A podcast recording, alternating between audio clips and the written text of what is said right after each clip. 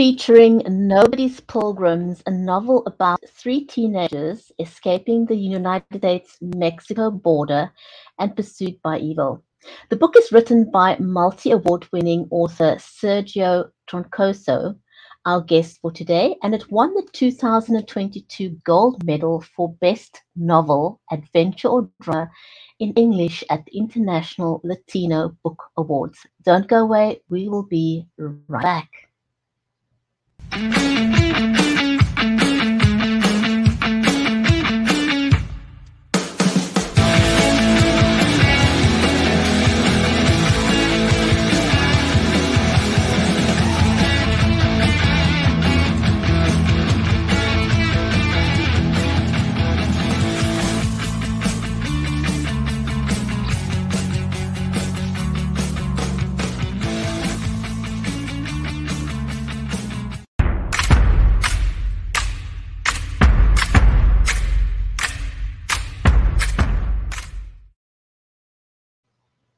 If you're just joining us, welcome. This is the Writers Corner live show, and I'm Bridget Limbanda from Cape Town in South Africa.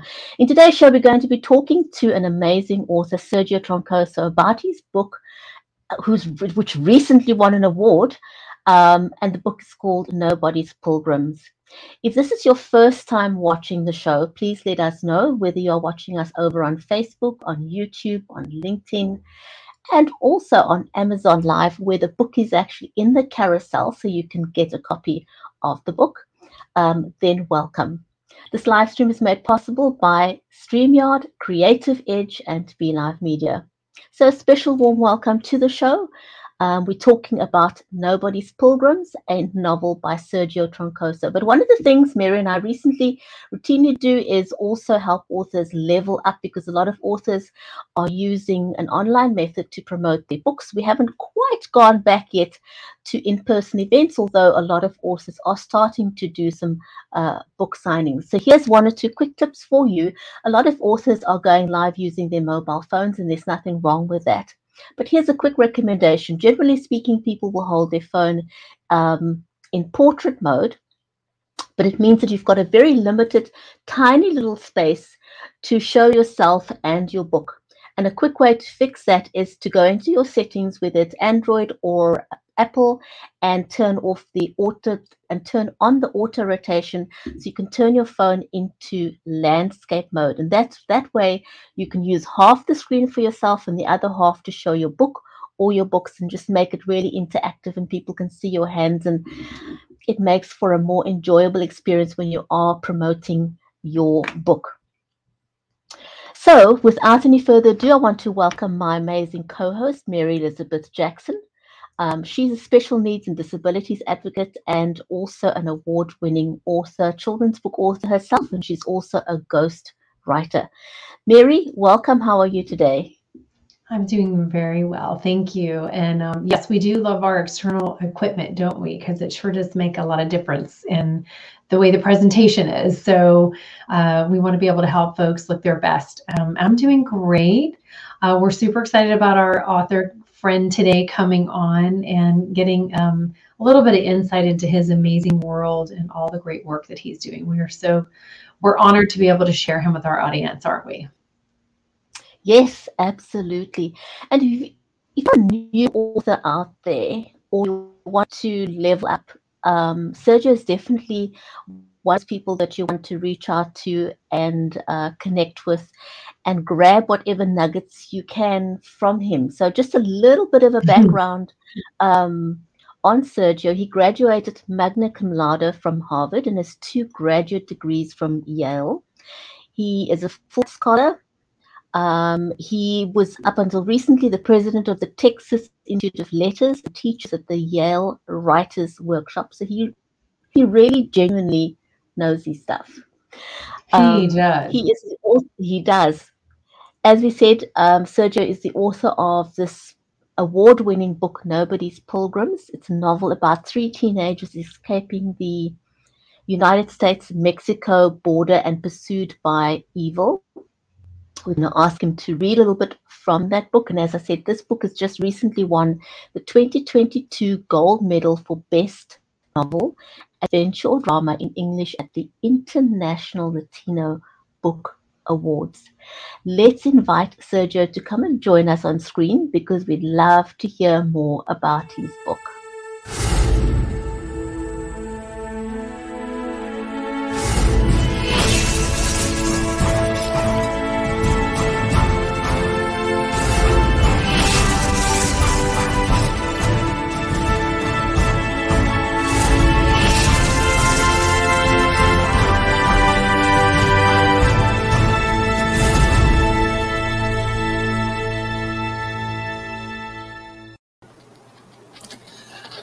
Hello.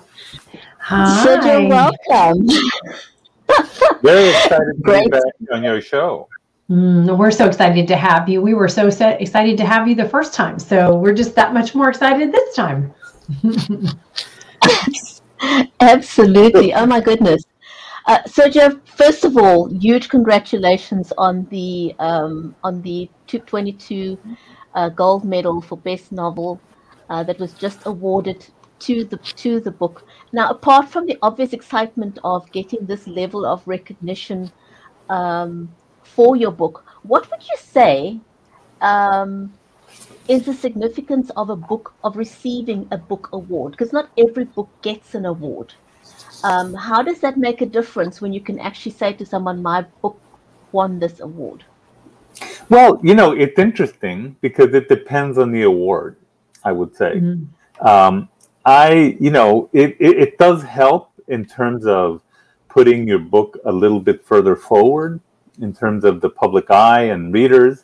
And maybe a reader that does not know your work might give you a chance and say, oh, this, this book just won a gold medal, the first place of all the books submitted for, the, for these awards. So I, I think it does that. Um, it, it also helps you as a writer simply to give you a boost you know you feel like you didn't spend the last three or four years of your life and it wasn't you know wasn't worth it. And you can see that it does have uh, a little bit of an effect on on sales. Um, and over time i think this you can definitely see this um, you know I, I, think for for for a variety of reasons i um, you know i'm happy to to to get the books in front of judges and I don't mind competing because that's sort of what you're doing anyway. When you're writing a book, you're going to be put in front of editors, in front of other readers, and they will be judging your book. So I, I think I'm sort of used to it, and I don't always win an award, but I'd like to put myself out there and and have people respond to my work and and give me feedback because all the judges, of course, give you feedback, uh, especially when you're a finalist So you're one of the last three to be considered for the awards. And if, of course, if you win a very big award, uh, like the National Book Award or the Pulitzer Prize, well, then your your um, sales skyrocket and all of that uh, is very helpful to you as a writer. Mm, very much so, and and it does get your foot in the door in a lot of different places, doesn't it? So you know there are people who don't think awards are that big a deal, but uh, and in many ways they are because it gives a book validation as opposed to just any other book on the shelf in, in right. a store somewhere. Yeah. And, and, and, and the other thing is, you know, I, I, as president of the Texas Institute of Letters, which I just ended uh, in April, I had I served a two-year term. I was actually responsible for 12 judging committees, and I appointed all 36 judges, three judges per committee. And so if uh, an organization like the Texas Institute of Letters or the International Latino Book Awards, if they have a process that's um, full of integrity, that you have independent judges, well, all of this gives more cachet to the award because it's not like your friends judging your work. It's really independent readers, judges, writers, other authors judging these awards. So the, and and that I think makes a big difference when people understand that the award was done uh, in a very uh, good way. Um, then of, of, course the award will have more meaning to you as a as a writer. Um, yes, absolutely. Well. so we wanted to ask you uh, we have you know several questions for you and we wanted to ask you about you know your we want you to tell us a little bit more about yourself and your education now you didn't come from a background of going to yale right well or, yeah. yeah i grew up uh, right mm-hmm. next to the mexican um, uh, us mexico border my mm-hmm. house um, on san lorenzo street in isleta was on the outskirts of el paso and I could walk to the Mexico border within 10 a 10 minute walk from it. So it was that close. And every everybody in that neighborhood were Mexican immigrants, as were my parents. And they, they usually came over with very little. Um, in fact, we built our own house with our own hands. It wasn't pre-made by a developer. Uh, we we moved into the house before there were windows in the house. When there were a plywood on on on the windows. And we, for the first year, we had kerosene lamps and stoves. We didn't have electricity, and we had an outhouse in the backyard. And of course, I always tell all my Yale students, "Well, that's how I started. I was very the very much the opposite of the Andover Exeter kid that had uh, a lot of money. I we had no money, and uh, I think one of the things that made a difference in my life is that I loved to read. I was a bookworm. And so I would go to the public libraries in El Paso and and spend weekends there reading because that's really what propelled me forward as a, as a student in high school. And I also loved to write. Uh, my uh, my my sister, who was editor of the school newspaper, the high school newspaper, the Isleta High School newspaper, she got me into journalism as a freshman. I started writing for the school newspaper uh, from freshman year on, and then became editor by the time I was a senior. And as a junior and a senior, I won Texas State Awards for journal for high school journalism. So I was really getting into writing, and I loved writing. And there's even a, a picture of me on my website where I have sort of a Donny Osmond hair.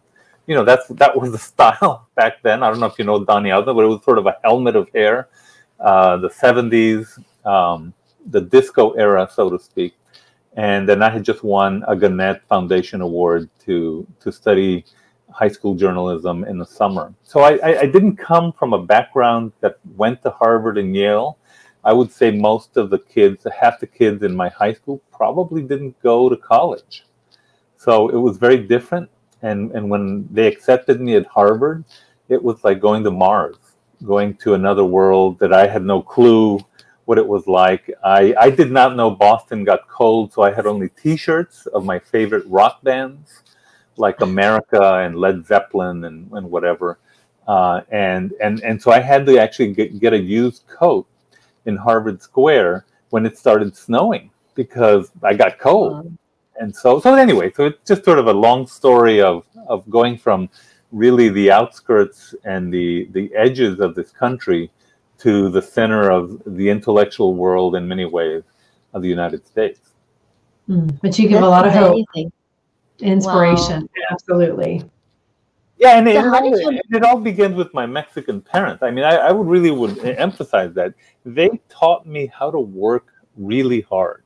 They taught me how to work until I dropped every day, and then do it again the next day. And I just simply applied that to my intellectual work. So at Harvard when I was very scared and I didn't know what it was like and, and I had an accent.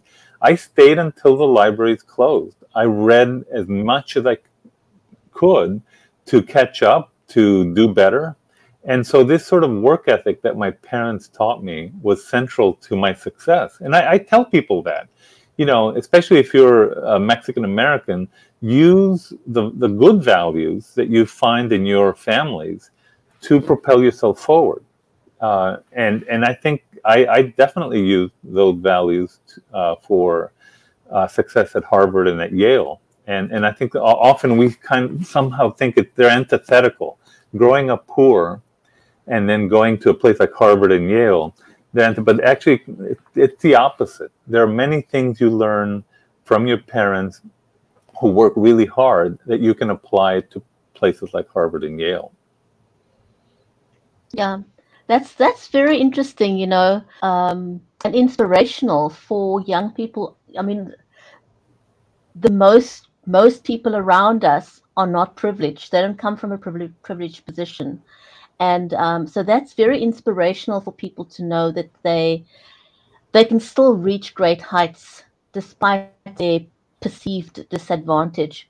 But when it comes to reading as such, who encouraged that you? Who who created a love for reading uh, in you as a as a young person?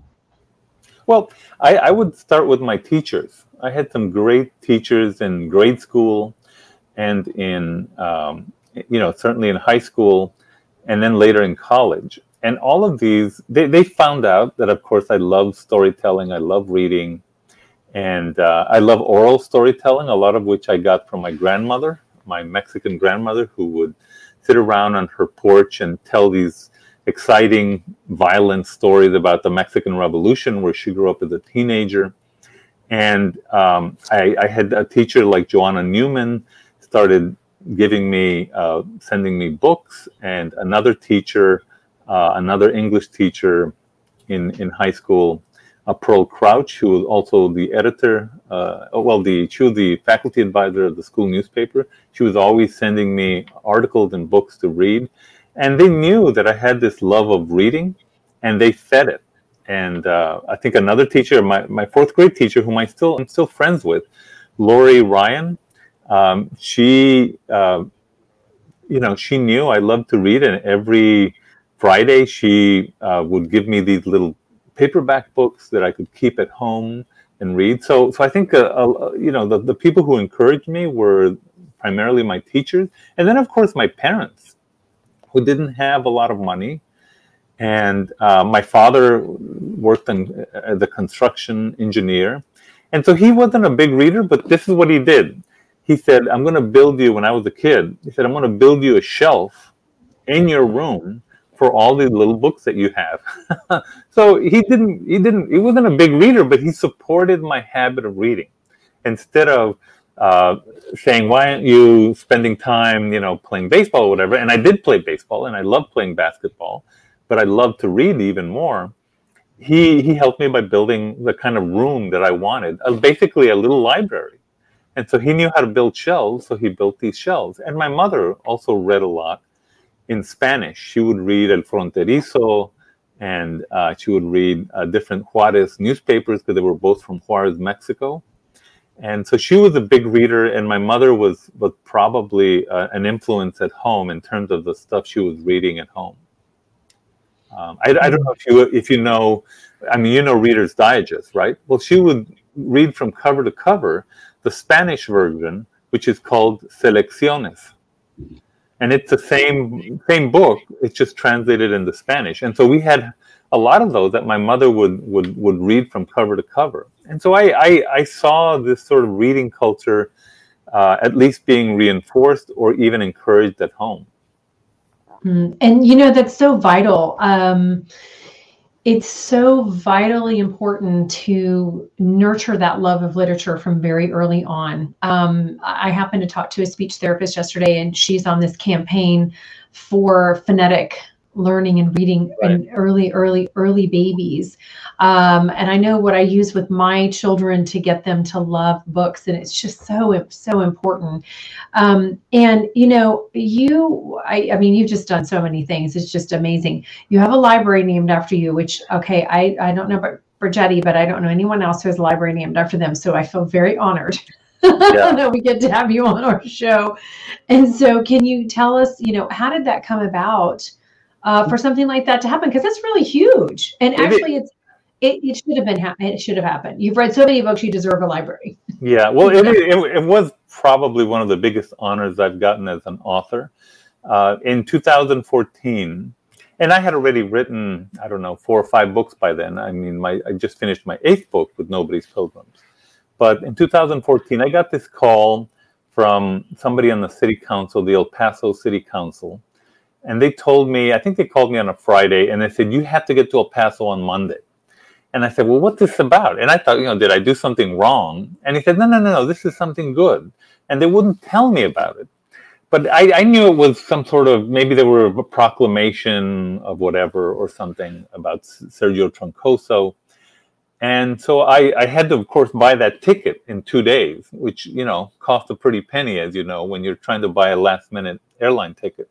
And I got to El Paso, and they said you got to show up to the city council meeting, and uh, they talked about, um, you know, my life. Um, they talked about how I had grown up very poor, and um, you know, they talked about you know where I ended up at Yale, teaching at Yale, and and all of this is you know it gets me a little emotional because it it is um, an important moment when your community you know recognizes what um, what you've done and and so so anyway so after that they they voted and the city council unanimously voted to rename one of the uh, public library branches the uh, Sergio Troncoso uh, Public Branch Library.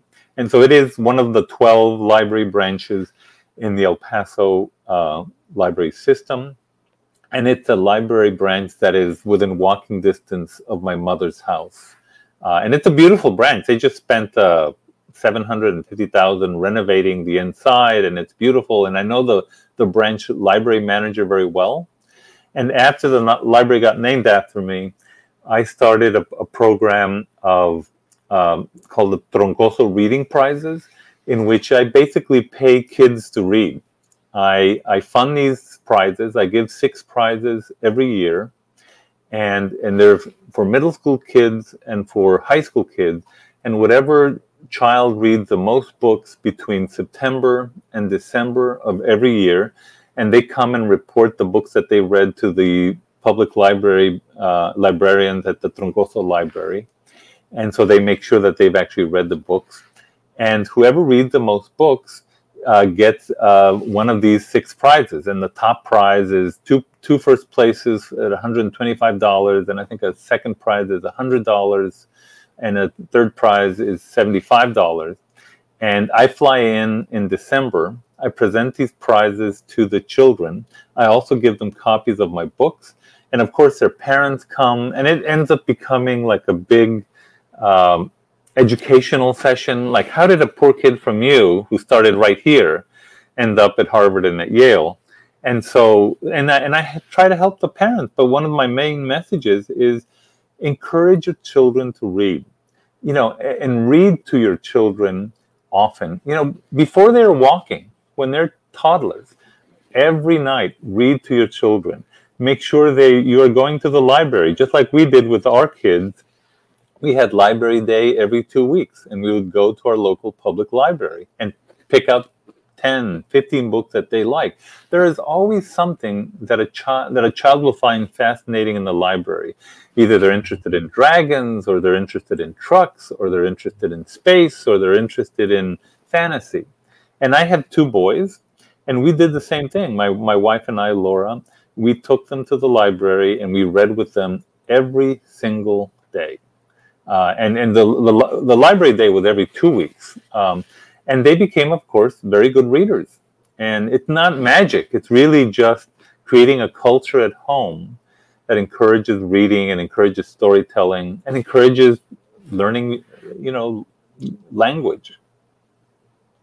So anyway, that that's how the that's how it happened, and I was very proud of that. And I and I'm I'm gonna be going uh, back to El Paso, Texas, in December to present these reading prizes. So I was just talking to the branch manager, and uh, and we're and they set up. You know, they also give them certificates, and it becomes a whole affair uh, for that day. And and I'm happy to do it. And I told them I will fund these prizes until until I'm not around. I will fund them forever, basically, uh, because it it means more to me than just having a name on a building.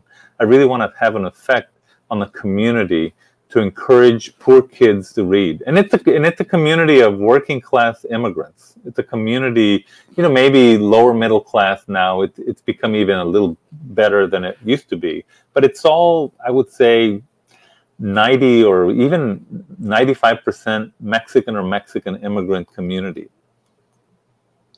Wow, that is just amazing and heartwarming. And I wish um, more accomplished authors like yourself would do something like this to to get personally uh, involved with the library to foster this amazing Right. uh, culture Right. of reading. Sergio, we're going to take a very small break, Okay. and can we ask you to read us a section out of the book? Would that be okay? Yes, of course. Awesome.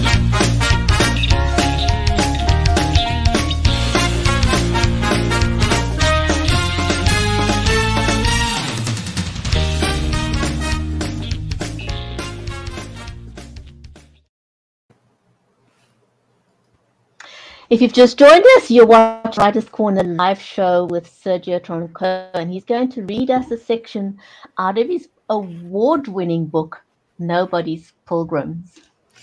So I'm, I'm just going to set it up a little bit because I'm going to read two pieces, one from the very beginning of the novel and then one towards the middle to, to give you a sense of what's going on. So Turi, Molly, and Arnulfo, they're the three principal characters in this book.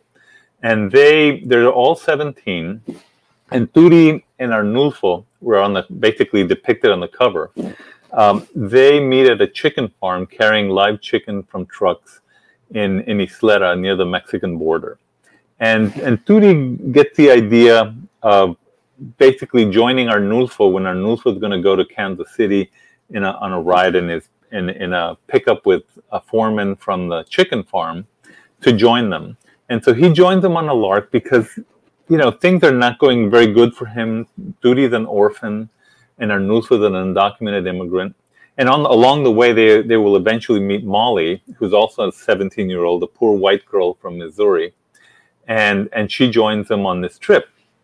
And so one of the important things about the novel, and I'm going to read this right right here at the very beginning, is that Turi is a bookworm, and so very much, I guess, in a, in a way like I was when I was on on the um, on the border.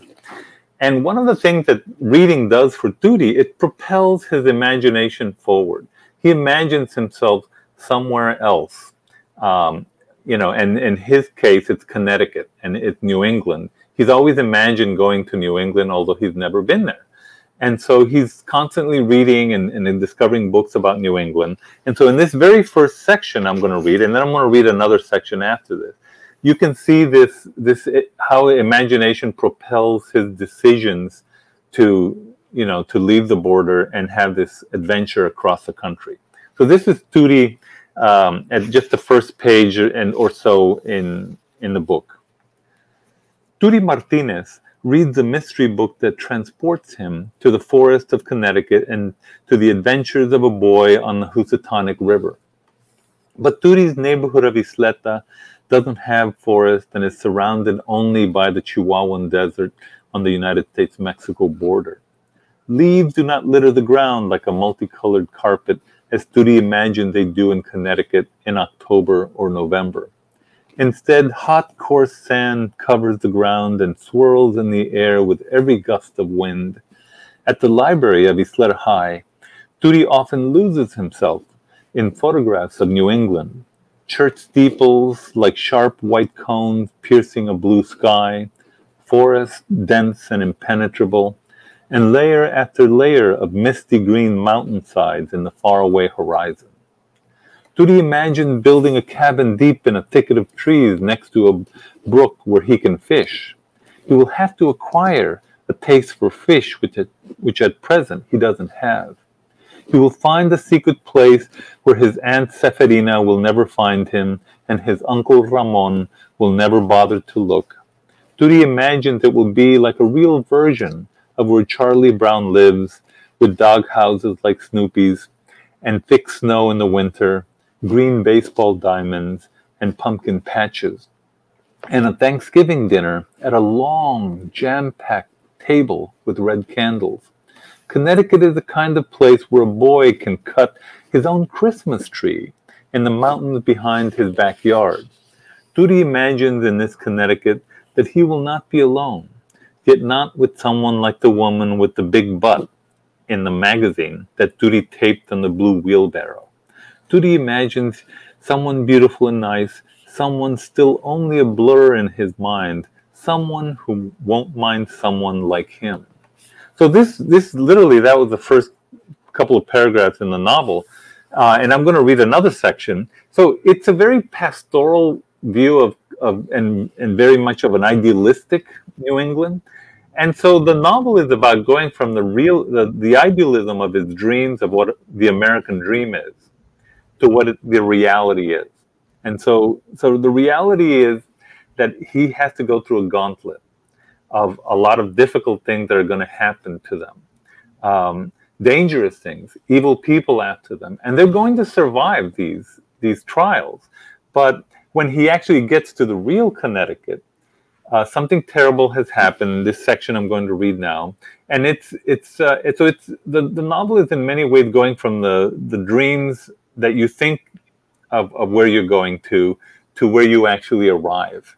And you know and then by the way when they get to connecticut there are some people who of course don't want mexican immigrants in connecticut and and they face some racism at home. So i won't tell you i won't spoil the novel but uh, this is on page 219 this is in connecticut where they are something awful has happened and they've just found out about it. And and so this is Turi um, just trying to keep his dream alive. And really what the way it's kept alive is by his friends his friends helping him uh, as he's going through these trials and they're trying to escape these evil people who are after them.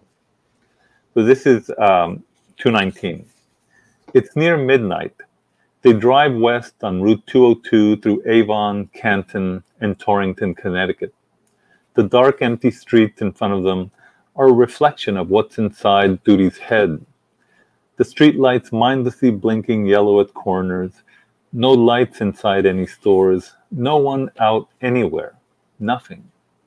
The nothingness called to Turi. He'd like to open the truck's door and succumb to the river of glittery black asphalt coursing underneath them. Molly's hand reaching hand keeps him from doing it. Molly's warmth on his hand, Molly's head on his shoulders, the scent of Molly's breath wafting around his neck, she mercifully asleep. Even Rudy's grim face as Turi glances at him, his fierce eyes that never stray from the road, and his two tears, half dry on that cheek of brown granite. All of these images keep Turi from yanking open the truck's door and jumping into the night. So uh, one of my very favorite writers in Texas, John Philip Santos, described this. He said, "Sergio, this is your best paragraph." He loves this paragraph, and and it is it is sort of filling up the reality of Connecticut versus the the the dreamlike sense that he had of what Connecticut was when he had never set foot in it, and and so a lot of this um, novel is about this this, these three teenagers who never give up on their American dream, who keep fighting for their American dream, even after awful things happen to them, even after they survive evil people coming after them. And, and I think it's about the resiliency, the grit of these three 17 year olds. And, and of course, also what happens is Turi and Molly start creating a romance. They're from very different worlds. She's never met a Mexican uh, American. Um, and and Turi has never been to Missouri. When they drive through Missouri, and she decides to join them. But what? How do they connect? They connect through words, through books. They are both readers. They love to read, and in fact, they meet at the Mark Twain National Forest. And the reason the Turi and Arnulfo, who are trying to escape these evil people, stop at the Mark Twain National Forest is because Turi is carrying a crate of books, and one of them is The Adventures of Huckleberry Finn mm. in the back of the truck. And he said, let's stop here. They won't find us here. And so they stop at the Mark Twain National Forest, and eventually something happens to them. And this, this girl, Molly, uh, saves him uh, and, and ha- helps to, to get their truck fixed. And, and they connect with her. And then they start this wordplay Turi is teaching Molly Spanish, and Molly is, is, is talking about Connecticut. I mean, talking about Missouri and talking about Mark Twain, and they they love this wordplay between them, and that's how really their love affair begins. They find out we're from very different worlds, but we are actually in many ways similar, have very similar values. We are connecting with each other, and and you know they form this incredible bond and I think it's also about, you know, the, one of the last things I'll say is it's about one of the main problems that I've written about in, in essays is that I think the main problem with, with our country, the United States, is that we are not a we. We're fighting religiously, we're fighting geographically, politically, ethnically, racially, and, and we're struggling to come together as a, as a group. And that was really the central focus of the novel. How did these three teenagers from very different worlds come together, form this incredible bond in which they are they're risking their lives for each other. And and as they go through these these trials, their bond becomes stronger, not weaker. And and and that for me was was the the gist of the novel. How do these three very different people form a community and and show us in many ways how you form a community that is very bonded together and works together to survive and even thrive amid a lot of problems and and uh, evil people after them. Um, mm. So, wow. so that's, that's, really what the novel's about. Mm. That's amazing. Beautiful. So, Beautiful. thank you so much. Um, you know, so anyone who's missed this episode live and watching this on the replay, um, go back and just watch the entire episode. Um, so many gems shared in here. And again, congratulations on winning your award. So, to our live viewers and replay viewers, thank you for watching the show. Um, and we'll see you back next week. Sergio, thank you so much. Take care, everyone. Thank you, Brian.